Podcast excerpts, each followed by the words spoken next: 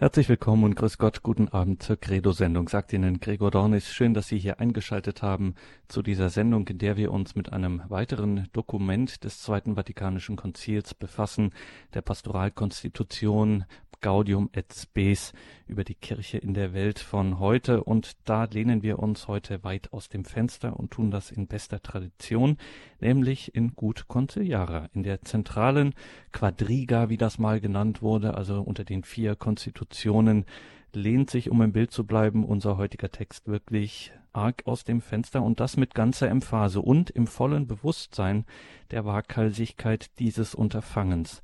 Und so wundert es gar nicht, dass Gaudium et Spes sowohl in der Entstehungs- als auch Wirkungsgeschichte, sagen wir es so sicher, mit am aufregendsten ist. Kurz und knapp, wir reden hier nicht von Peanuts, sondern von Basics, ein wesentlicher Text für das Selbst- und Weltverständnis der Kirche seit nunmehr 50 Jahren. Und das tun wir heute mit jemandem aus der Generation Konzil, wie es im Titel eines Buches heißt, für das unser heutiger Referent Jörg Splett auch einen Beitrag verfasst hat. Und das müssen wir hier auch erwähnen, untrennbar mit dem Konzil verbunden ist der Name Karl Rahner, dessen Assistent Jörg Splett war übrigens auf Ranas ausdrückliche Anfrage. Er wollte nämlich, und das führt wiederum zu einer weiteren Besonderheit dieser Sendung, einen Philosophen bei sich am Institut. Und so denkt heute Jörg Splett, oder mit Jörg Splett heute zwar jemand, der durchaus Theologie treibt, über diesen Konzilstext Gaudium et Spes nach, aber er tut das eben immer als der Philosoph, der er ist. Und so freuen wir uns und sind wir dankbar, dass sich Jörg Splett die Zeit nimmt für diese Sendung. Wir haben ihn telefonisch zugeschaltet. Grüße Gott und guten Abend, Professor Splett. Grüß Gott, Herr Dornis. Danke, dass wir Sie in dieser Sendung ein wenig äh, befragen dürfen zu diesem Text. Sie sind seit 2005 ja emeritierter Professor der Philosophisch-Theologischen Hochschule St. Georgen, aber dennoch weiterhin im aktiven Unruhestand. Wer das Programm auch auf dem Internetauftritt äh, der Philosophisch-Theologischen Hochschule verfolgt, weiß, wie viele Termine Sie haben. Professor Splett, eine Pastoralkonstitution Verhältnis von Kirche und Welt. Warum war das eigentlich angezeigt in der damaligen Zeit? Warum gab es einen solchen, ja auch als Konstitution durchaus mit einer besonderen Bedeutung aufgeladenen Text? Meine, der Hintergrund war ähm, die Situation, wie es ja auch Johannes der 23. benannt hat, dass er sagt, wir müssen zeitgemäß werden, das heißt nicht uns vom Geist der Zeit anstecken lassen, aber wir müssen mit den Menschen der Gegenwart ins Gespräch kommen, nachdem aus verschiedensten Gründen das im Jahrhundert vorher eben eher so aussah, als würde sich äh, die Kirche und ihre Lehre bis hin übrigens auch in die Philosophie und die Scholastik hinein äh, der Gegenwart gegenüber eher abmauern, einmauern und sagen, das ist eine, eine Flut und eine Gefahr und eine Veränderung, der wir uns entgegenstellen müssen. Und jetzt eben dieser Gedanke, wir müssen auf neue Weise versuchen, äh, diese Menschen zu erreichen, denn man kann ja von jedem und zu jeder Zeit eigentlich was lernen. Man muss den anderen kennenlernen, um mit ihm dann wirklich reden zu können, in der Hoffnung, dass er dann vielleicht auch aufnimmt, was wir zu sagen haben. Denn die Verkündigung ist ja tatsächlich der Haupt, äh, die erste Aufgabe der Kirche. Jetzt erstaunt es ja schon, auch im Titel dieser Konstitution taucht es schon auf, die Kirche in der Welt, Kirche und Welt.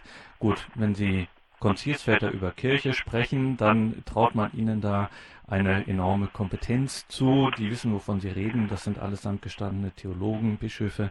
Jetzt ist aber das Wort Welt da drin und das ist ja auch gerade in der Philosophie auch der Zeit ein äh, sehr aufgeladener Begriff. Wie muss ich mir das in der Bedeutung des Konzils vorstellen? Was meinen die Konzilsväter, wenn sie von der Welt sprechen? Wenn sie von der Welt reden. Äh, ich, ich vielleicht ist am äh, hilfreichsten, sich klarzumachen, dass dieses, dass dieses Dokument äh, vielleicht am stärksten französisch geprägt ist von all den Texten.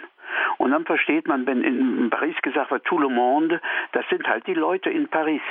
Also es, der Begriff ist nicht eigentlich so sehr äh, theologisch. Das wissen wir ja, dass es da zwei, zwei Grundbedeutungen hat. Einmal die Welt als das von Gott geschaffene und einmal vor allen Dingen im Johannesevangelium immer wieder die Welt als der Bereich des Gott und Christus gegenüber feindlichen und verschlossenen. Das ist hier zunächst mal nicht gemeint, sondern gemeint ist tatsächlich, sind die Leute von heute.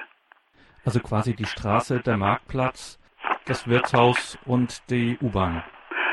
Ja, und die Leute in den in den Wohnungen. Also mhm. an sich ist ja äh, so ein Text dann immer auch nochmal, oder sagen wir mal, die Verkündigung wird zwar auch allgemein und für alle gemacht, aber an sich zielt sie ja immer auf den Einzelnen, denn der muss es hören, dessen Gewissen muss erreicht werden und dessen Herz geöffnet. Und dieser Einzelne ist, wie das auch in dem Sprachgebrauch der Texte des Konzils ähm, ist, der Mensch von heute. Was dringt uns da für ein Menschenbild entgegen?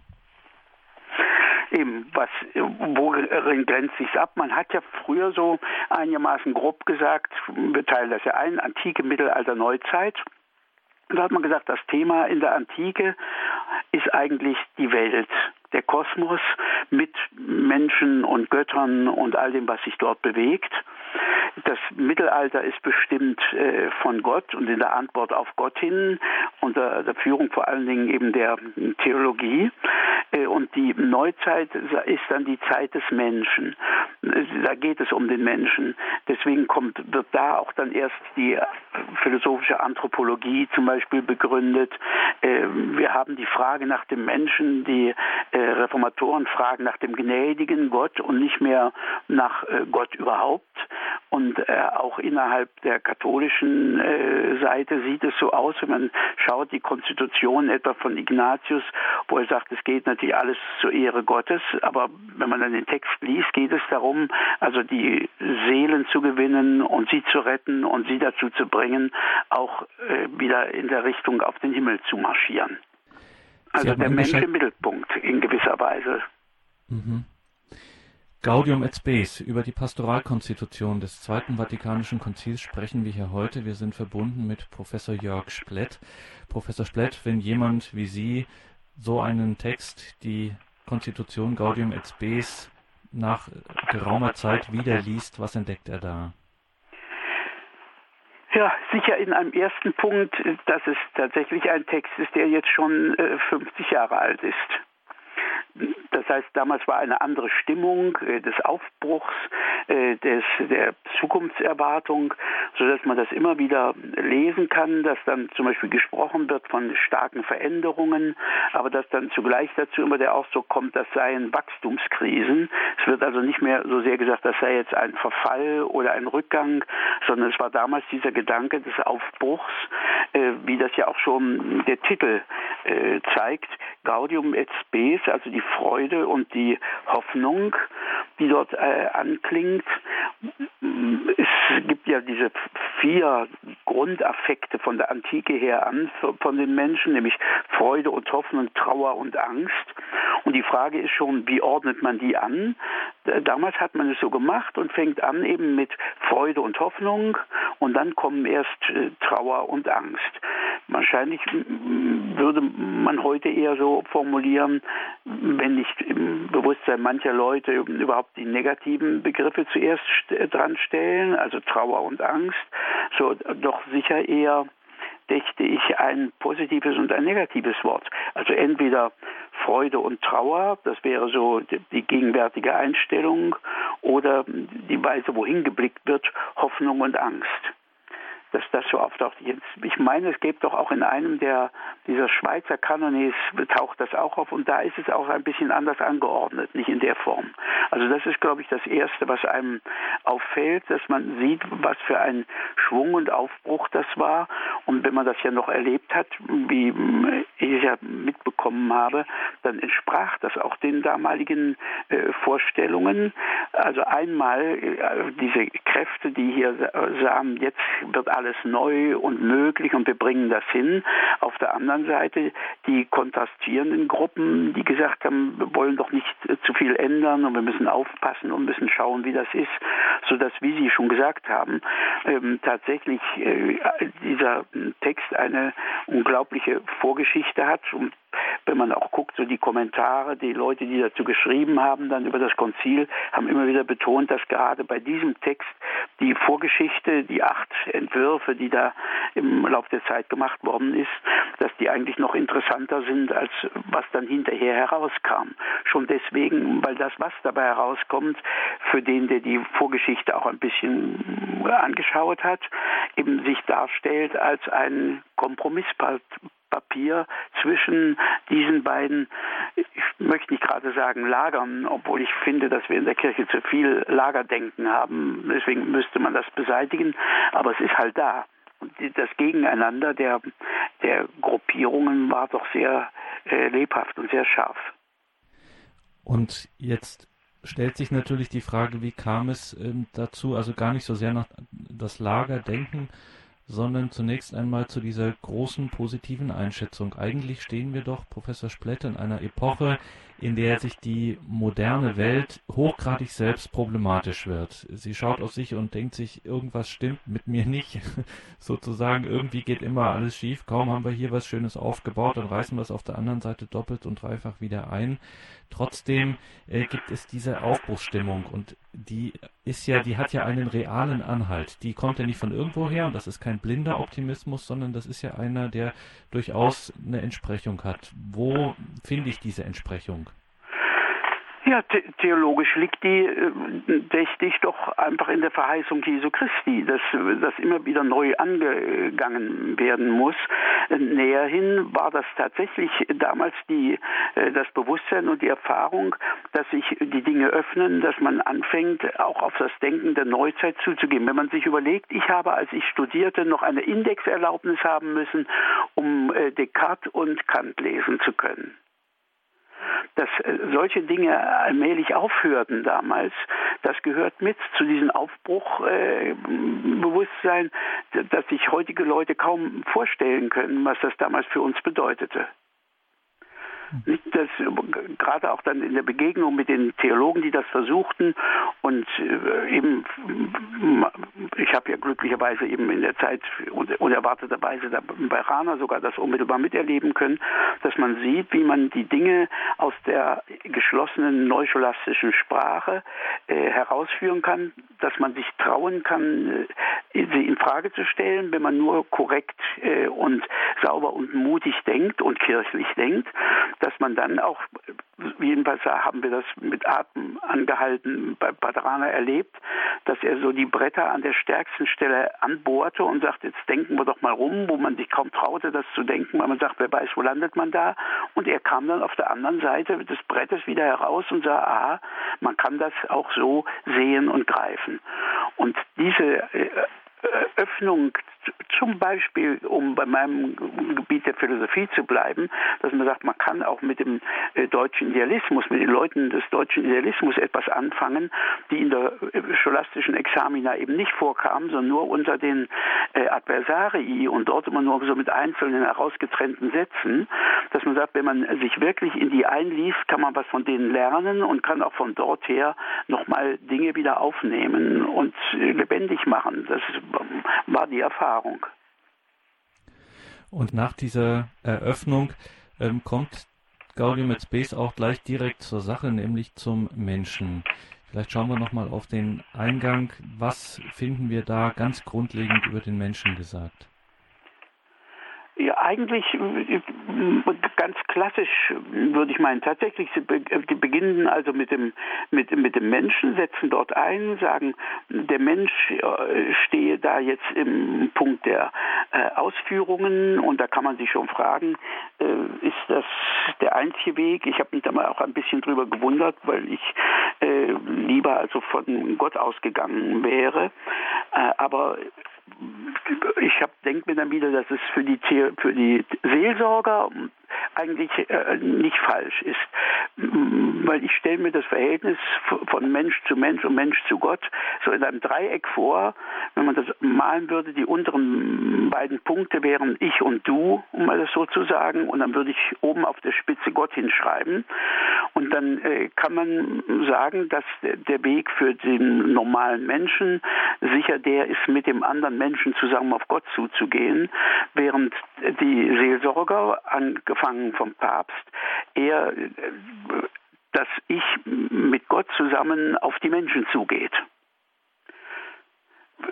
aus diesem Miteinander mit Gottes, aus dem von ihm gesandt sein, das dort hineingehört. Darauf läuft es ja hinaus auf Sendung. Nicht, wenn man schaut, im äh, den Exerzitien des Ignatius, die vierte Woche gehört den Begegnungen mit dem Auferstandenen und jede Begegnung schließt eigentlich mit der Sendung. Apostel, das heißt weggeschickt, man geht dort weg. Also man geht auf die Menschen zu von dort her und um da jetzt zu entwerfen, wie der Mensch ist, werden dann tatsächlich die Grundgedanken, sagen wir mal, einer theologischen Anthropologie kurz dargestellt. Da ist der erste Gedanke der, dass wir geschaffen sind nach dem Bild Gottes, dass wir hm, geschaffen sind, nicht äh, allein steht dort, besser hieß es also nicht einsam, denke ich, nämlich als Mann und Frau oder noch allgemeiner gesagt als Endsoziale, also als Gemeinschaftswesen.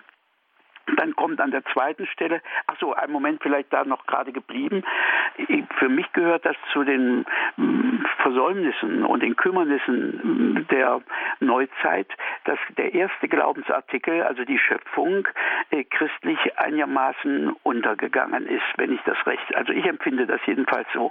Bei den evangelischen Christen wundere ich mich nicht drüber, weil die sagen, dass durch die Erbsünde eben die menschliche Natur total verdorben ist und dass die ausfällt, dass wir mit Vernunft nicht mehr zu Gott kommen können und, und, und. Aber ich habe den Eindruck, dass es äh, katholisch auch nicht viel besser war, sondern mit diesem Text wunderbar geschaffen, wunderbarer erneuert, der früher ja in jeder Messe vorkam. Heute ist, äh, taucht er noch auf im Weihnachts, in einer der Weihnachtsmessen. Dass diese Grundhaltung dazu führte, dass die Schöpfung irgendwie der erste Glaubensartikel übersehen wurde. Dabei finde ich, dass äh, eine solche Basis, wenn man nämlich ernst macht damit, sich klar zu machen, dass wir wirklich von Gott geschaffen sind, dann heißt das gewollt sind. Das heißt, dass man sagen muss, alles Sein ist gewollt sein. Das liegt nicht einfach so da oder rum, sondern wir sind von dort her gewollt. Und wenn man jetzt bedenkt, dass Schöpfung ja nicht bloß sagt, dass wir ganz und gar geschaffen sind und aus nichts geschaffen sind, sondern dass auch noch die Bestimmung hingehört, dass wir jeden Moment in seinem Jahr erhalten werden. Creatio Continua, äh, schöpferisches Erhalten hat, hieß der Fachausdruck dafür.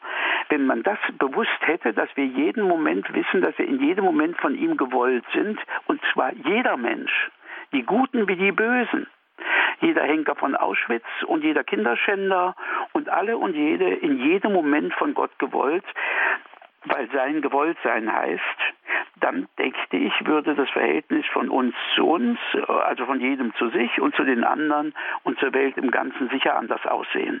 Das ist also der erste Schritt, zu sagen Schöpfung. Der zweite Schritt ist dann, äh, dass der Mensch durch den Missbrauch der Freiheit gefallen ist. Das ist ja ein Gedanke, der äh, in der Neuzeit eben ganz aus der Mode gekommen ist, außer innerhalb eben der Kirche.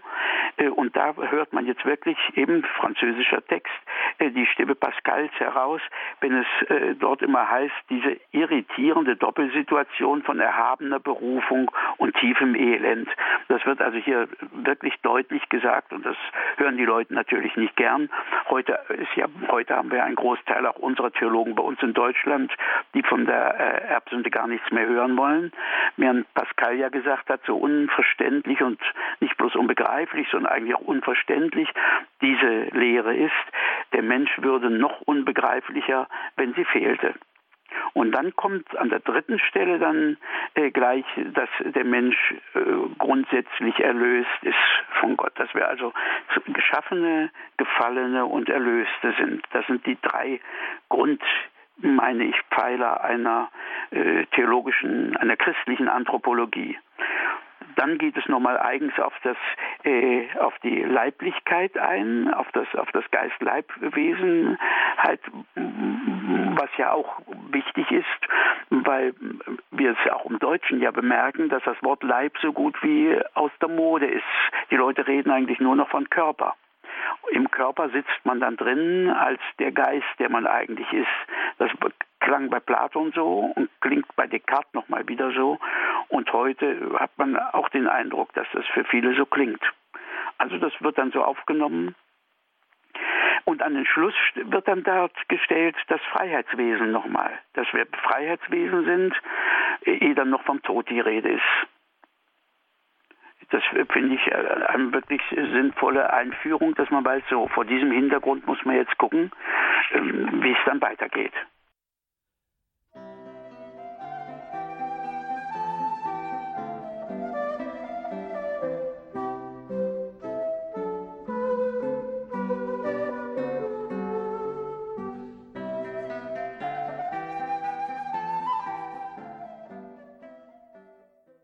Sie haben eingeschaltet in der Credo-Sendung bei Radio Horeb und Radio Maria.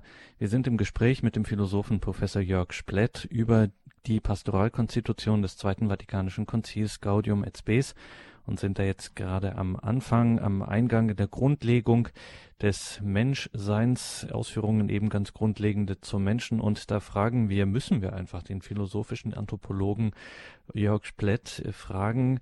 Ähm, zunächst mal, Sie haben gesagt, es sei ein wenig schade oder bedauerlich, dass in der Neuzeit dieses Moment der Schöpfung des Menschen, schlicht, dass er geschaffen ist, was für Sie eben heißt, geschaffen sein heißt dann gewollt sein, dann heißt sein, gewollt sein, müssen wir den Philosophen fragen, ist das etwas, was ich als Christ, was der Konzilsvater aus der, allein aus der Offenbarung mitbringt? Oder könnte er da eventuell philosophisch, anthropologisch, ganz allgemein, ähm, natürlich, wie man auch gesagt hätte, anknüpfen? Das ist äh, ein schwieriger Punkt, wie ich auch selber immer wieder festgestellt habe. Es ist wahr, der äh, normale Mensch, der lebt gerne, auch wenn das Leben kein äh, Honigschlecken ist, sondern eben so, wie es ist. Das kann man ja auch im Alten Testament, im Buch Kohelet lesen, besser ein lebendiger Hund als ein toter Löwe. Also an sich leben die Leute gern und wollen nicht tot sein. Auf der anderen Seite, sobald die Menschen anfangen zu denken, scheint sich anders darzustellen. Die alten Griechen haben gesagt, das Beste ist nicht geboren zu sein. Und bist du geboren, schleunigst dorthin zu gehen, woher du kamst, das zweite Beste. Hat man mir übrigens wiederholt auch schon bei Diskussionen um die Abtreibung vorgehalten. Also das erscheint, und für Asien ist das Leben auch ein Unglück. Äh, das äh, Leben jedenfalls der Einzelnen, selbst in, in Indien, wo an sich gesagt wird, der Grund aller Wirklichkeit ist Sat Chit Ananda, Sein, Wissen, Wonne, ist für den Einzelnen das Leben ein äh, Leiden und ein Schmerz und erhofft wird dann die Auflösung wie des Salzmännchens, also im Meer, das Verschwinden dessen. Nur die biblische Tradition, das muss man sich klar machen, nur die biblische Tradition, also die, die, Bibel der Juden, das Christentum und dann eben auch die dritte Schöpfungsreligion, äh, der, der, Islam, da ist es so, dass gesagt wird, dieses Endliche soll sein. Die Bibel sagt es ganz deutlich. Erstmal sagt es immer, es sei, es werde, spricht Gott dort. Und dann blickt er zurück am sechsten Tag auf das bisherige. Nach übrigens der überwiegenden Mehrheit der Rabbinen ist da schon der Sündenfall passiert. Und er sagt, er sah, dass alles sehr gut war. Tofmeot, sehr gut. Das ist äh, tatsächlich nur hier zu haben. Und deswegen wundere ich mich auch so sehr, eher nicht, äh, wenn heute wieder ein, der größere Teil der Philosophen sagt, mit dem Tod hört es auf. Mehr wundere ich mich natürlich schon und finde das betrüblich, wenn ich nach Umfragen höre, wie weit diese Meinung inzwischen auch unter Christen, unter Kirchgängern, ja sogar auch unter äh, Theologen und Geistlichen äh, herrscht. Also das ist alles andere als selbstverständlich, sondern es ist wirklich mühsam, dafür einzutreten. Das ist also das Erste, also mit der, mit der Schöpfung tatsächlich. Wenn ich, die, wenn ich tatsächlich von der Schöpfung ausginge, dann meine ich, läge es an sich doch nahe, sich zu sagen, dass eine Person nicht auf Zeit bejaht werden kann sondern das ist ja ist entweder du sollst sein oder du sollst nicht sein. Aber äh, man kann eine Person eigentlich nicht, äh, so wie Hans Albers da, bis morgen früh um neun und wenn es schön ist auch bis um zehn oder auch nicht für 70 Jahre, sondern das muss dann schlechterdings gelten. Im Jahr zu einer Person ist ein Jahr ein Jahr ohne in Unbedingtheit. Aber wie weit soll man das vermitteln? Insofern fand ich das schon wichtig, dass hier in dieser Form eingesetzt wird. Ich hätte mich äh, man merkt, dass auch da die Texte etwas älter sind, wenn ich da denke in diesem Absatz über das Geheimnis des Todes dann, dass dort gesagt wird, dass äh, der Mensch, wenn er nicht gesündigt hätte, äh, nicht gestorben wäre.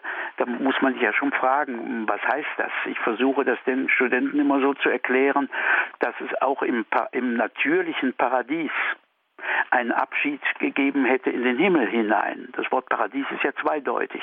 Das erkläre ich immer so an Dante. Das natürliche Paradies gehört in den, in den zweiten Teil seines großen Poema, Poema Sacro, Sacro da, Sacro Poema. Äh, das natürliche Paradies, wo Adam und Eva sind und die Schlange vor allen Dingen, die Probe. Und wenn Jesus dann äh, sagt zu dem Schächer, heute noch wirst du mit mir im Paradies sein, meint er natürlich nicht dieses Paradies, sondern er meint das, dem dann der Dante seinen ganzen dritten Band widmet, den Himmel. Und äh, ein Abschied von äh, diesem natürlichen Paradies, wenn wir denn in ihm geblieben wären, äh, in den Himmel, und zwar nicht nach unserem Wunsch, sondern auf Ruf Gottes, äh, das wäre auch dann der Fall gewesen. Also dass das hier nicht einfach so ohne Ende einfach weitergegangen wäre. Das müsste man, denke ich, aufnehmen. Aber dass es damit ein Leben über diese Befristung hinaus in eine Endgültigkeit geht, das meine ich, ist tatsächlich mit dem Gedanken der Schöpfung gegeben für Personen. Und dass eben diese Zustände dann so eingetreten sind, äh, wie sie eingetreten sind und dass eben das Wort Tod nicht mehr in diesem paradiesischen Sinn für uns Realität ist, sondern andersrum, dass gibt der Text Gaudium et Spes ja auch selber so zu bedenken, ist eben das Gefallensein dieser Schöpfung und so zwar durch die, nicht, ja. durch die, Freiheit. Mhm. Aber und Sie haben jetzt gesagt, dass Sie fänden es so großartig, dass alles verbindet oder wie auch immer eben der Mensch als Freiheitswesen dargestellt wird. Was ist daran so wichtig und so besonders? Glaube, dass man das heute deutlicher sieht als damals. Damals gab es noch nicht so viele Leute, die da geschlossen behaupteten, wir seien bloß gesteuert von unseren Neuronen. Wenn ich das nämlich einführe, wie das bei uns äh, geschieht, dann äh, ist ja eigentlich überhaupt gar keine Behauptung mehr möglich, aber jedenfalls, um einfach näher dran an der Sache zu bleiben oder am Empfinden auch so der Menschen, da ist Freundschaft nicht möglich, da ist Liebe nicht möglich, wenn ich gar kein Freiheitswesen bin. Also dann gibt es natürlich auch keinen Unterschied zwischen äh, Scheitern und äh, Heim, Heimat, das es gibt. Es gibt auch kein Verhältnis zu Gott. Ich kann mir überhaupt nicht vorstellen, was diese Leute sich immer denken, die das so sagen. Ich habe äh, ja oft schon mit äh, solchen Leuten diskutiert. Zu meinem Kummer ist ja einer der großen Sprecher jahrzehntelang der Leiter der Deutschen Studienstiftung gewesen der Kollege Gerhard Roth. Mit dem habe ich in Köln mal einen ganzen Abend diskutiert. Es war mir nicht möglich, ihm klarzumachen, dass wenn er recht hätte, man seinen Text gar nicht diskutieren könnte, weil er ihn ja nicht geschrieben hat. Könnte das eventuell eine Klammer sein? Es gibt ja immer in den Diskussionen auch um das Konzil, insbesondere wenn es um Fragen Gewissensfreiheit und Religionsfreiheit geht, immer so die Frage, na vorher haben die Päpste was anderes gesagt und jetzt sagen wir es wieder so und das geht ja mhm. eigentlich gar nicht. Könnte man hier vielleicht genau über diese Schnittstelle äh, sozusagen die anthropologische Verbindung schlagen und sagen, nein, auch wenn das vielleicht äh, so in Formulierungen so anklingen mag, wenn man tatsächlich in diese Tiefe der Bedeutung der Freiheit geht, dann gibt es hier durchaus eine Kontinuität. Durchaus. Also dass man ja vielleicht werden wir bei einer anderen Gelegenheit über die über diese Erklärung da zur Religionsfreiheit nochmal eigens reden. Das, tatsächlich hat sich da in der Grundaussage nichts äh, geändert, meine ich. Also man muss nicht sagen, wir hätten jetzt eine neue Kirche, sondern dass tatsächlich die Dinge richtiger gesehen werden. Früher sprach man davon, dass die Wahrheit Rechte hat und der Irrtum keine Rechte. Und da finde ich, ist es doch wirklich sinnvoll und vernünftig zu sagen, weder die Wahrheit noch der Irrtum hat Rechte, sondern Rechte haben Menschen. Äh, nämlich das Recht, ihrem Gewissen zu folgen. Und wenn ich das so anspreche, dann muss ich auch sagen, man guckt also die Sache besser an, aber im Grunde ist alles beim Gleichen geblieben, denn für die Gewissensfreiheit im Prinzip ist die Kirche immer eingetreten. Und was der Freiheit und besonders einem emphatischen, modernen Freiheitsbegriff äh, immer wieder so ein bisschen im Weg steht, ist die Nummer zwei der Auflistungen der Charakterisierungen des Menschen durch Gaudium et Spes, nämlich als gleich als zweites wird gesagt, also erstens äh, nach dem Bild Gottes äh, überhaupt erstmal geschaffen. Ja. Er ist ein Geschöpf und dann gleichzeitig aber als ein soziales Wesen, nämlich als Mann und Frau. Das kommt ziemlich unvermittelt und ziemlich plötzlich. Finden Sie? Ja. Also ja, ja, kann man kann man so sagen. Also es, ich, eben, ich war da so ich immer so. Äh, mich hat es nicht überrascht, weil es schon in der Dogmatik vom Karl Barth so steht. Mhm. Also im Texten geht es ja tatsächlich so in diesem Einschöpfungsbericht, dass es da heißt, als äh, er, er schafft den Menschen und dann heißt es gleich wörtlich männlich und weiblich schuf er sie. Also dann springt es von dort her in den, in den Plural und setzt das unmittelbar an. Und ich, nachdem mein Lebensthema die Dreifaltigkeit ist, ist mir das dann ohnehin nochmal sehr wichtig, dass ich schon Gott als ein göttliches Wir zu denken habe äh, und äh, dass sich das gerade auch nochmal zeigt dort, so dass ich auch geneigt bin, zu den, mich eher denen anzuschließen, die sagen, dass äh, diese Versichtbarung Gottes äh, tatsächlich gerade auch nochmal im Miteinandersein der Menschen auftaucht. Das ist ähm, bei uns im Deutschen etwas äh, tatsächlich schwierig. Wir haben halt bei uns immer das Ich in der Mitte. Ich habe den Studenten immer gesagt, wir leben da so im Ich, als wären wir so der Sonnenkönig. Was uns nah ist, ist groß, auch wenn, äh, kommt uns groß vor, auch wenn es klein ist. Und was fern ist, kommt uns klein vor, auch wenn es groß ist. Und was wir gar nicht sehen, das kommt für uns überhaupt nicht vor. Und dann taucht, Sartre hat das ja dann dramatisch geschildert, dann taucht auf einmal ein anderer Mensch auf. Und ich merke jetzt, dass ich nicht da bestimme, sondern dass ich angeblickt werde. Richtiger wäre es doch ganz was anderes sondern richtig wäre doch zu sagen, das Ich ist zuerst mal ein Du. Denn so fangen wir doch an.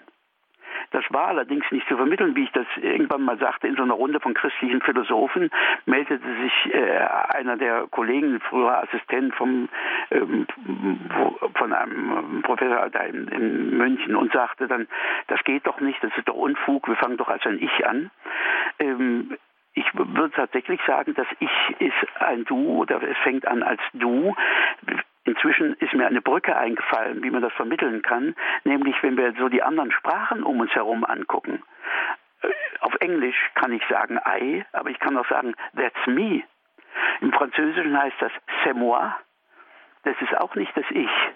Und sogar das alte hebräische Hineni, also wenn Abraham von Gott angerufen wird, dann sagt er in unseren deutschen Ausgaben, hier bin ich. Und der kleine Samuel, kirchlich hatten wir das ja im, im, im Sonntagstext, nicht? Samuel, der dann kommt und sagt, hier bin ich. Im Hebräischen heißt das Hineni und ganz wörtlich übersetzt heißt das siehe, das hier sein meiner. Also ich bin da gar nicht im Nominativ da, so dass ich in der Mitte der Welt bin, sondern ich bin konjugiert da, weil ich am Rand der Welt von jemand anderem bin. Als wir die Augen aufflugen, hat jemand zu uns, fast würde ich so amerikanisch sagen, you are welcome gesagt. Wir wurden also äh, akzeptiert, angenommen, aufgenommen. Das ist der Form, wir haben nicht als angefangen als ich, sondern als mich, wenn man so, so wollte. Nur gibt es das bei uns im Deutschen eben nicht so wie zum Teil in anderen Sprachen. Deswegen denke ich, ziehe ich gleich ganz durch und sage eigentlich das Du. Wir haben das immer anders gesehen. Die Antike nennt sogar den Freund ein anderes Ich. Wenn ich sagen würde, also ich bin das Du jemand anderen, wir werden angeredet, abgekürzt, also zu uns wird du gesagt und wir antworten du, sodass ich an die Tafel geschrieben habe, immer für die Studenten, äh, die Formel für das Ich heißt groß du minus, sagt man dann heute jetzt, kleines Ich minus großes du.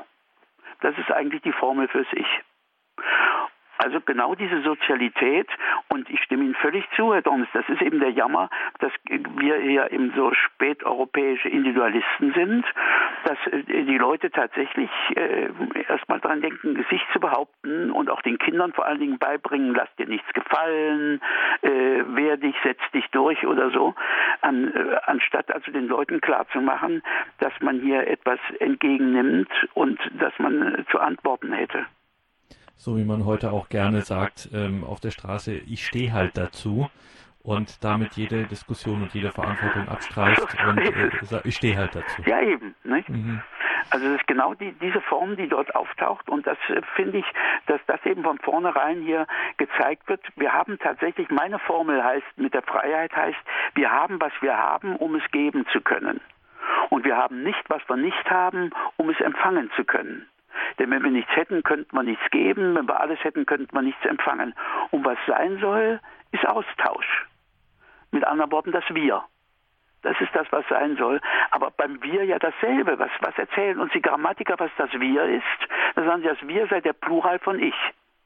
Dabei muss man nur bei Fichte hingucken, den äh, Goethe leider dann schon äh, also parodiert als das absolute Ich. Das ist eine Verkennung von Anfang an. Der Fichte hat, das, hat den korrekten Plural zu Ich gebildet und der heißt Iche. Und das Wir ist überhaupt nicht der Plural von Ich, sondern Wir ist ein Wort für Ich und Du, für die erste und zweite Person.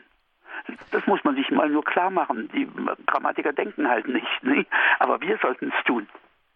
Nur dann wird das Denken natürlich auch dann wird das Denken auch beschwerlich und verantwortlich. Das heißt, es ist einfacher, wenn ich ein äh, reines transzendentales Subjekt bin, das sozusagen die Welt in sich äh, versammeln kann.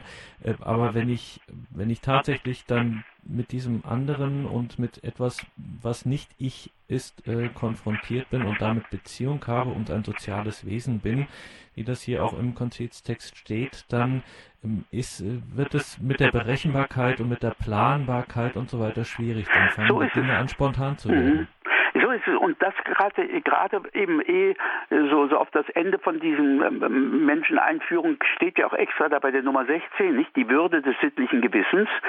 Und da man da ich oft so in Diskussionen dann gar nicht auf Gott zurückgreifen kann, weil die Leute sagen, Sie als Theologe, und das heißt dann, da muss man gar nicht mehr weiter reden, der muss so reden, dann ziehe ich mich auf Kant zurück und der Kant sagt nun sehr deutlich, dass äh, der, es Freiheit nur gibt, wo mich ein kategorischer Imperativ sagt, er trifft, also ein unweigerliches Du sollst.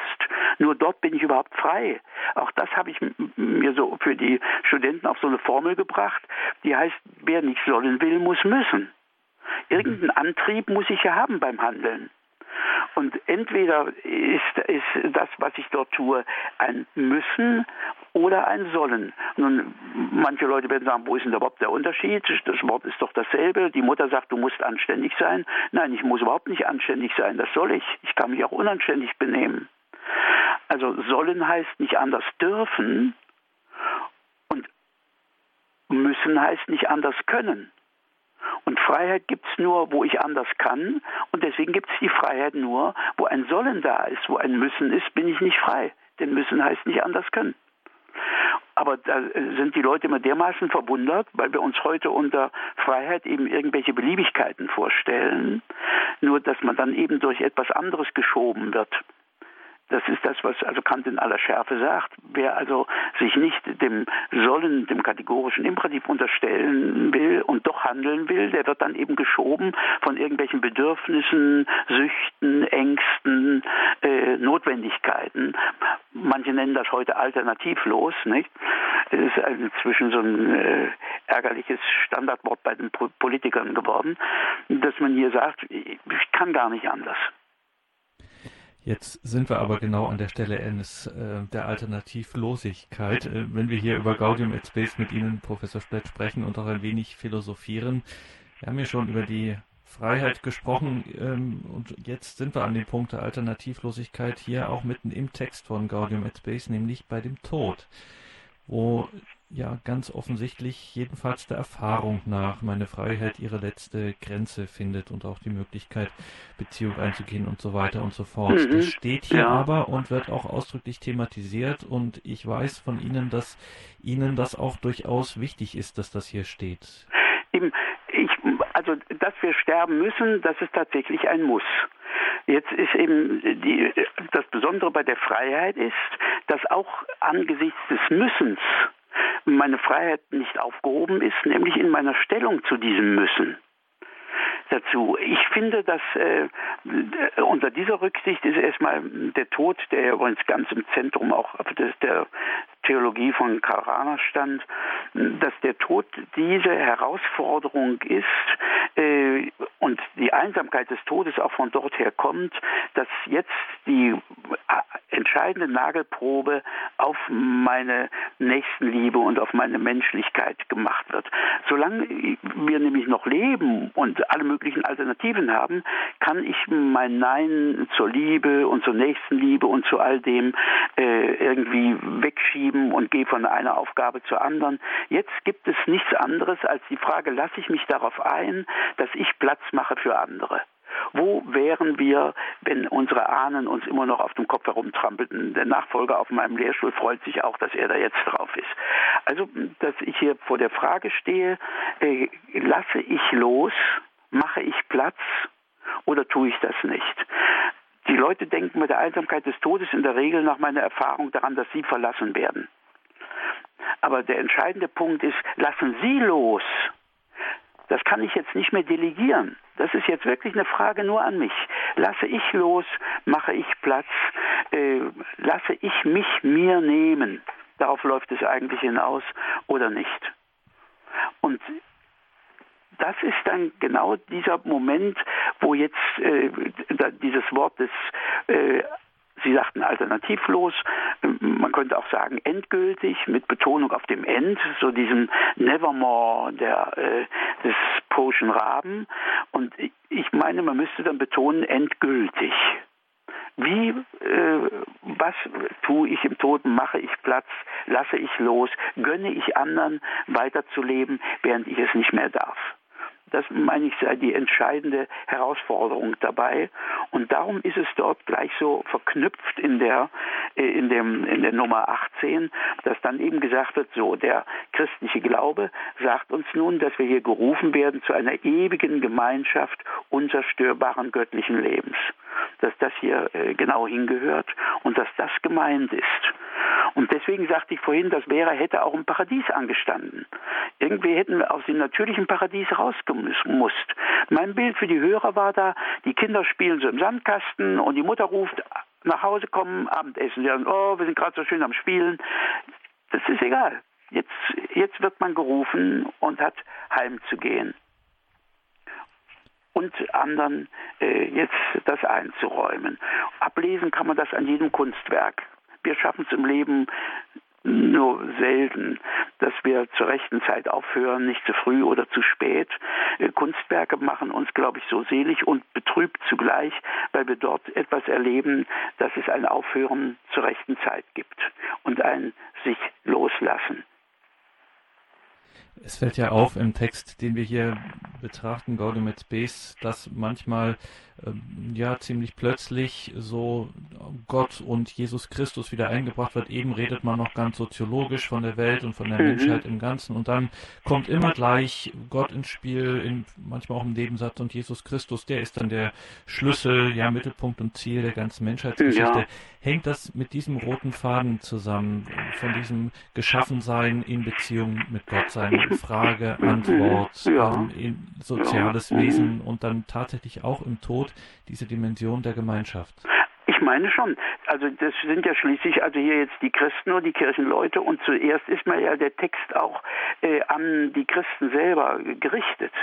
Und nicht an andere Leute, sodass hier erstmal vorausgesetzt wird, wir haben diese Basis und dann wollen wir die nicht äh, weglassen.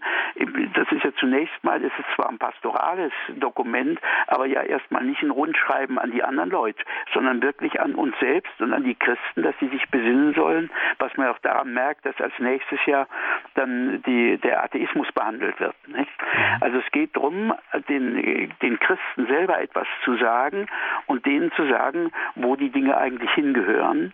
Und da ist es tatsächlich so, wenn ich weiß, im Tod erlösche ich nicht einfach, sondern das ist eben genau der Übergang in dieses in die ewige Gemeinschaft, wie es dort heißt, die man eben vorher dann schon sollte etwas eingeübt haben in der ganzen Spannung, die es dann hat, ich entsinne mich, dass Guardini da ja sehr viel Wert drauf gelegt hat, dass er sagt, in der Apokalypse zum Beispiel, wir haben auf der einen Seite die Chöre wie Wasser, das rauscht einfach nur so rum und man ist so in der großen Gemeinschaft.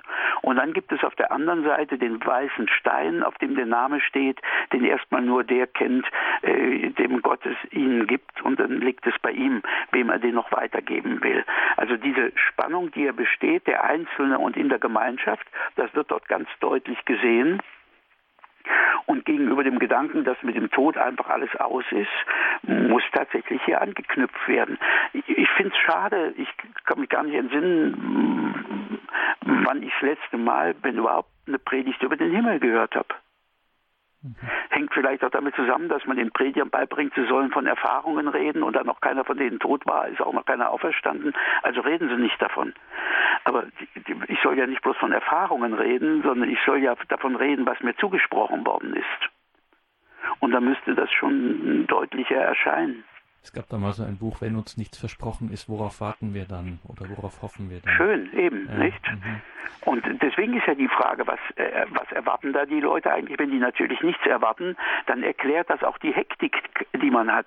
Man, also in der Woche hat man doch den Eindruck, ist der anstrengendste Tag das Wochenende, weil man dann die Erlebnisse machen muss. Und innerhalb des Jahres bringt man sich fast um während des Urlaubs, weil man da so viel reinstecken muss, weil man da später nicht mehr hinkommt und dann war man noch nicht in Nepal und da war man noch nicht oder so.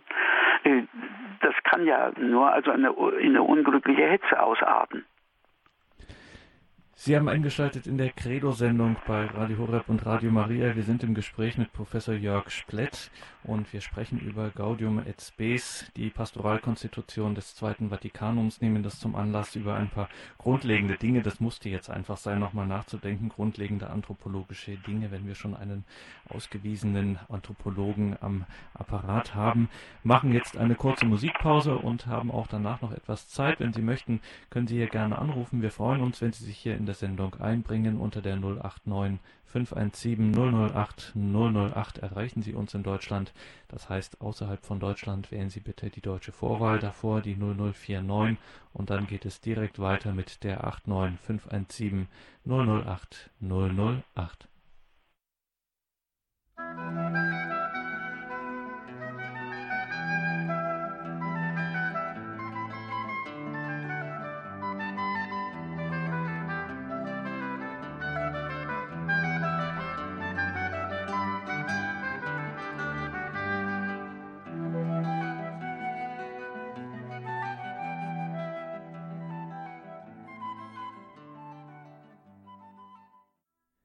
der heutigen Credo-Sendung geht es uns um die Pastoralkonstitution Gaudium et Spes. Wir sind verbunden mit Professor Jörg Splett. Professor Splett, jetzt haben wir sozusagen nach der Grundlegung erwartet man eigentlich ein große, ja, ein großes Gebäude, das entfaltet wird in dem Text, aber man staunt, es bleibt dann fast der Mund offen stehen. Das erste größere Thema ist der Atheismus. Mhm. Das haben die schon damals also beobachtet und festgestellt, dass der äh, zunehmend um sich greift. Inzwischen haben wir ja von dem äh, Kanadier äh, Charles Taylor. Der hat einmal so ein bei Surkamp veröffentlicht, das ist also ein, ein, ein Christ, ein Katholik, so auf, auf eine sehr, sehr dicke Bände, eine über die Quellen des Selbst und einen über diese merkwürdige Sache, dass man um 1500 kaum jemand nicht glaubte und heute äh, unter den Intellektuellen äh, nur noch eine verschwindende, verschwindende Minderheit glaubt. äh, und versucht dem nachzugehen, diesen Wegen, die dort passiert sind. Und deswegen war darauf zu antworten. Und hier ist sicher auch ein Punkt, wo man sagen kann, dass hier eine leichte Verschiebung und Verbesserung gegenüber früheren Sichten auftauchte, indem man eben früher glaubte, das kann es gar nicht geben, dass jemand unschuldig ein äh, Atheist ist. Also wenn Thomas versucht, über so etwas nachzudenken, Thomas von Aquin, dann greift er auf so Geschichten zurück wie Wolfskinder oder dergleichen. Das ist, die haben eben mit niemandem zu tun gehabt, sonst glauben doch die Leute irgendwie. Und äh, von dort her wurde dann also der, der Unglaube eigentlich immer als mehr oder weniger schuldhaft gesehen von den äh, Leuten bei uns. Und jedenfalls, wenn er länger äh, dauert. Und dass man hier jetzt, da ist da auch davon gesprochen, natürlich wird davon gesprochen, dass im Ungehorsam gegen den Spruch ihres Gewissens Leute absichtlich Gott von ihrem Herzen fernhalten. Aber man sieht deutlicher, dass auch Menschen, die ähm, mit Christen zu tun haben, äh, so sind, dass bei ihnen eben diese Botschaft nicht angekommen ist und man nicht einfach sagen kann, dass das böser Wille ist. Das wird hier aufgenommen und deswegen finde ich das sinnvoll, das dort einzufügen. Ähm, vor allen Dingen ist dann auch äh, gleich anfangs die Rede auch davon, dass äh, eine äh, nicht geringe Mitschuld daran tatsächlich der Unglaube oder das ungläubige Leben der Christen selber hat. Das wird zwar nicht so ausführlich ausgedrückt, dass die dann Atheisten sind, aber eigentlich läuft es darauf hinaus. Denn äh, die Schrift nennt das Kleinglaube, Oligopistia, äh, Kleinglaube. Ich würde sagen, das ist also Unglaube im Glauben. Und ähm, vor allen Dingen gibt es den sogenannten praktischen Atheismus. Also jemand glaubt zwar an Gott, aber er lebt so, äh, als glaubte er nicht. Das spielt keine Rolle. Wir Katholiken haben ja immer eigentlich dem äh, der Sünde die Tugend gegenübergestellt.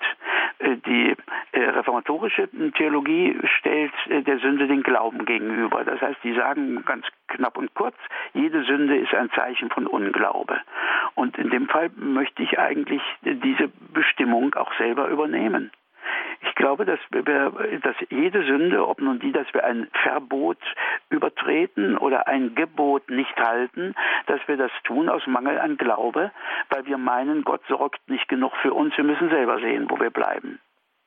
Und diese äh, Grundhaltung auf der einen Seite, auf der anderen Seite eine äh, Ver Verbohrtheit und äh, Gesprächsunfähigkeit über mh, hm, diese Dinge, eine gewisse Herablassung oder so, führt dann dazu, dass die mh, hm, Leute dann ihrerseits sich eher abwenden. Insofern gefällt mir, dass das, das hier extra angesprochen wird. Ja. Ja. Vielleicht, wir müssen ohnehin ähm, unterbrechen. Professor Splett, wir haben eine Anruferin in der Leitung. Ah, ja. Frau Fechler hat uns erreicht aus Ankommen. Grüß Gott, ja. guten Abend, Frau Fechler. Guten Abend und grüß Gott, Herr Dornis und grüß Gott, Herr Professor Splett. Ja, also Herr Dornis, Sie sagten, dass wir philosophieren ein wenig. Ich glaube, das ist schon sehr viel Philosophie am Abend. Und ähm, zunächst mal auch das mit der Sünde zuletzt noch. Also da denke ich schon, dass dass eigentlich die Sünde davon kommt, dass, äh, wie Jesus gesagt hat, der Geist ist willig, das Fleisch ist schwach. Und das kann ja auch äh, nicht, nicht nur davon kommen, dass man jetzt, sagten Sie, mit dem wir Glauben nicht zu, genug, sondern einfach, weil auch die Men der Mensch äh, schwach ist und fallen kann. Und das geht bis äh, in die Spitze hinein. Und das ist erstmal das, was mir jetzt zuletzt noch zu dem zuletzt Gesagten einfiel. Aber ich wollte noch mal sagen, ich bin hängen geblieben bei dem Ich. Also du minus ich plus du. Und das fand ich schon interessant, weil äh, das Ich, also wenn ich jetzt sage, ich bin ich, hm. das geht also da nicht, denn es ist ja auch eigentlich erklärlich, man hat ja schon so viel von seinen Vorfahren in sich, was einem ja eigentlich nur geschenkt worden ist, dann, also Gutes und anderes, und dann auch äh, von dem Wirken Gottes seit der Taufe oder überhaupt, ähm, da kann man auch nicht sagen, dass man jetzt nur ich ist. Vielleicht wäre man dann gar nicht, weil wir ja durch das Wirken Gottes eigentlich ja auch hier am Leben erhalten werden, wenn man also das sagt als Christ vielleicht. ähm, jetzt habe ich an Sie mal eine Frage, Herr Professor Splitt. Äh, Gottes Wirken, ist das so, dass Gott ich habe vor kurzem einen Vortrag gehört, da konnte ich am Ende nichts mehr fragen, weil die Sendung zu Ende war und er äh, hat da Jakob Böhme, das war ein schlesischer Philosoph, äh, Mystiker und Theosoph, ja. da hat er den äh, ja uns vorgestellt, hat dann auch das, was die Christen dann die Christenheit daran doch etwas kritisch sieht, überhaupt kritisch sieht, nämlich dass Jakob Böhme sagt, Gott ist ähm, er sagt, Jakob Böhme sagt, ähm, Gott ist in der Natur im Menschen. Und äh, die Christin sagt, äh, Gott ist transzendent. Jetzt habe ich als Schülerin mal, der hatte der Religionslehrer gefragt, ist Gott nun transzendent oder immanent? Und dann habe ich spontan gesagt, er ist transzendent und immanent. Wenn, ich, wenn aber Gott jetzt nach dem Referat damals nur transzendent ist und er in die Welt hinein wirkt, ja, dann ähm, ist er dann ja gar nicht immanent, obwohl wir doch sagen, ähm, ja, auch eine Schwester Elisabeth von der Heiligsten Dreifaltigkeit sagt, hat die heiligste Dreifaltigkeit auch in sich verehrt. Ja, selbstverständlich. Also und ähm, Jesus ist gegenwärtig in der Heiligen Kommunion. Mhm. Dann könnte man das doch eigentlich gar nicht mehr sagen. Ist es nur sein Wirken oder ist Gott auch transzendent und immanent, so wie ich das mal gesagt habe, sonst wäre es ja eine richtige. Danke, Frau Fechter. Ja. Ähm, da fragen Sie genau den richtigen. Professor Ja, das, das dachte ich mir. Ja, ich habe schon ja. so auf jemanden gewartet, weil ich nee, also, erreicht habe.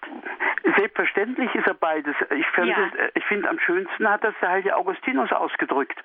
Der sagt zu Gott, du bist höher als mein Höchstes. Mhm. Das ist die Transzendenz mhm. und innerer als mein Innerstes. Ja. Und das ist die Immanenz. Er sagt nicht, du bist mein Innerstes. Das hört man in, den neuen Religios in der neuen Religiosität. Da wollen die Leute nicht mehr geschaffen sein mhm. sondern ja. innerer als mein Innerstes. Man, nach oben kommt man an eine Grenze, weil dort Gott kommt und wenn Sie innen in sich hineingehen wollen, kommen Sie auch an eine innere Grenze und dann sagen dann auch die geistlichen Lehrer, da soll man aufpassen und nicht einfach so alleine los, weil ja. da läuft auch alles mögliche Bedrohliche herum mhm. und innerhalb dessen ist dort noch einmal Gott, innerer als mein Innerstes, selbstverständlich. Mhm, ist auch ein Geheimnis auf der einen Art, aber doch ja, auch Wahrheit. Ja, und nur, man kann sogar ein Weil dazwischen machen. Weil er höher als mein Höchstes ist, ist er innerer als mein Innerstes. Und weil er innerer als mein Innerstes ist, ist er höher als mein Höchstes. Das andere wäre gar keine richtige Transzendenz. Dann wäre er zwar außen, aber wir innen, wir wären wir da oder mhm. so, einfach so als Block. Das gerade nicht. Ja, das wäre nun, nein. Ja, also über, mit der Wahrheit, was Sie da gesagt haben, hätte ich auch noch eine Frage, aber ich höre lieber auf. Ich glaube, es ist doch schon bald soweit. Dankeschön. Einen Danke guten Abend noch. Dankeschön. Alles Gute. Ja, jetzt sind wir natürlich nochmal beim Gottesbild gewesen. Wir müssen auf jeden Fall ähm, an dieser Stelle äh, weitermachen, vor Dingen noch über den Atheismus sprechen. Professor Splett, vielleicht abschließend nochmal eine Frage, weil Sie das angedeutet hatten, also dass das Konzil hier auch schon darauf hinweist, dass es schon auch darauf ankommt, dass man jetzt nicht einfach sagen kann, na, der glaubt nicht an Gott, jetzt ist er, jetzt ist es halt um ihn geschehen oder so, sondern dass da sehr viele Faktoren mit, ähm, könnte man sagen, macht man sich da vielleicht auch künstlich äh, schwer ab einer gewissen Stelle. Also kann man sozusagen auch wie ähm, unsere philosophischen Exkurse zeigen, kann man vielleicht das Menschsein auch äh, in einer gewissen Hinsicht überfrachten mit äh, Verantwortungen, mit Offenheiten. Ähm, könnte man nicht auch, äh, wie man es sich vielleicht äh, erhoffen möchte, einfach auch mal sagen, also es ist jetzt einfach mal so und so und das und das hast du zu tun und dein Verstand ist in der Lage, bestimmte Glaubenswahrheiten zu erfassen und wenn du nicht willst, dann willst du nicht im Punkt Ende. Warum funktioniert das so? Ja, ja, so ich, man, die Frage ist, wo der Mensch sich überfrachtet. Also mir fällt dieses Buch von dem Horst Eberhard Richter ein, das heißt der Gotteskomplex. Und ich meine, so hat es geheißen, wo er sagt, der neuzeitliche Mensch, der Gott abschafft, Übrigens äh, auch da nicht ohne Schuld, also der spätmittelalterlichen und frühneuzeitlichen äh, Theologen, die da meinten, äh, Gott sei so äh, allmächtig und so groß, dass man da mit der Logik gar nichts machen könne und man nicht wüsste, was da gut und böse heißt. Äh, dass er sagt, durch die Abschaffung Gottes muss der Mensch dann selber die Gottesrolle übernehmen und sein eigener, äh, seine eigene Vorsehung werden. Er vergleicht dazu Eingang dieses Buches den neuzeitlichen Menschen mit einem neurotischen Kind, das nicht einschlafen kann, äh, sondern mit dem Rücken nur zur Wand, mit dem Gesicht zur Tür und dann Licht und durch die Tür, weil er sich einfach nicht loslassen kann, vertrauend in den Schlaf und dass das so den modernen Menschen ausmacht. Also wahrscheinlich ist er dadurch viel mehr überfordert ähm, durch die Be Bestreitung Gottes, weil er dann genötigt wird, selber den lieben Gott zu spielen, als äh, wenn er im Verhältnis zu Gott dasteht.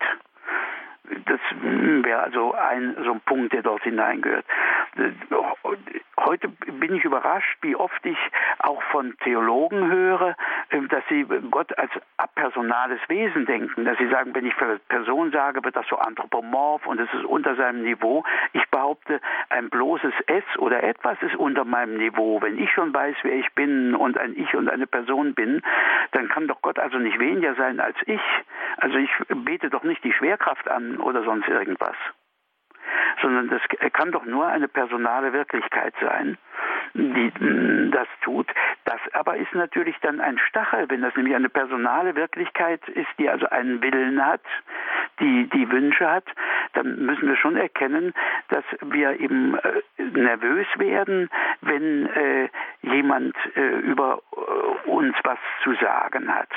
Wir fühlen uns nicht unterdrückt, dass wir der Schwerkraft unterliegen, dass wir zum Beispiel aus dem Fenster fallen, wenn wir uns zu weit rauslehnen. Aber wenn ein anderer uns Anordnungen gibt, dann stellen sich die Stacheln auf. Und von dort her gibt es dann eben ein Problem mit äh, äh, Gott, dass man sagt, das begrenzt meine Freiheit, das hebt meine Freiheit auf. Dafür gibt es ja dann den Ausdruck des postulatorischen Atheismus. Das hatten wir bei Nikolai Hartmann und das haben wir bei Sartre zu sagen, Gott darf es gar nicht geben, weil dann meine Freiheit aufgehoben wäre. Dabei ist, er, ist sie nur dadurch gegeben, nämlich durch dessen du sollst. Wobei das du sollst nicht das letzte Wort ist, sondern wir dürfen sollen. Das sollte man sich auch einmal klar machen. Was wäre das, wenn wir äh, plötzlich das Gewissen verlören? Ich glaube, da würde manche sagen, wunderbar, ist der Ruf erst ruiniert, lebt man völlig ungeniert, bis einem aufginge, man wäre dann ein Tier auf zwei Beinen. Was unsere Würde ausmacht, ist gerade dieses angesprochen und angeredet sein. Das Gewissen ist die Mitte des Menschen und die Mitte der Person. Und dieses Gewissen, da gebe ja nicht ich mir die Gesetze, sondern wenn man kantisch redet, muss man sagen, immerhin das transzendentale Ich und nicht das empirische, das Ich bin. Aber das reicht natürlich nicht, weil Vernunft überhaupt keine Gesetze gibt, sondern die vernimmt Gesetze. Sie hört sie. sie und genau darum wird es auch weitergehen, wenn wir weiter über dieses Konzilsdokument sprechen, Gaudium et Spes, und dann auch konkret werden genau an diesen Punkten. Danke für diese Grundlegung heute, dass Sie sich die Zeit genommen haben, Professor Splett. Das harte Diktat der Zeit drängt uns jetzt hier einen Cut zu machen, wie man heute sagt. Was, die Zeit ist schon wieder rum? Sie ist schon wieder rum. Wir sind in dreieinhalb Minuten schon bei der Komplett. Deswegen danke für heute, alles Gute und wir freuen uns, Sie dann wieder hören zu dürfen. Danke, Professor Splett. Danke meinerseits. Einen guten Abend. Liebe Hörerinnen und Hörer, ganz schnell noch ein Hinweis auf das Buch Generation Konzil. Zeitzeugen berichten. Dafür finden Sie Hinweise in unserem Infofeld zur Sendung, auch bei unserem Hörerservice. Dort findet sich ein sehr schöner Aufsatz von Jörg Splett. Danke Ihnen fürs Dabeisein. Hier geht es gleich weiter mit der Komplett, dem Nachtgebet der Kirche. Einen gesegneten Abend und eine behütete Nacht wünscht Ihr Gregor Dornis.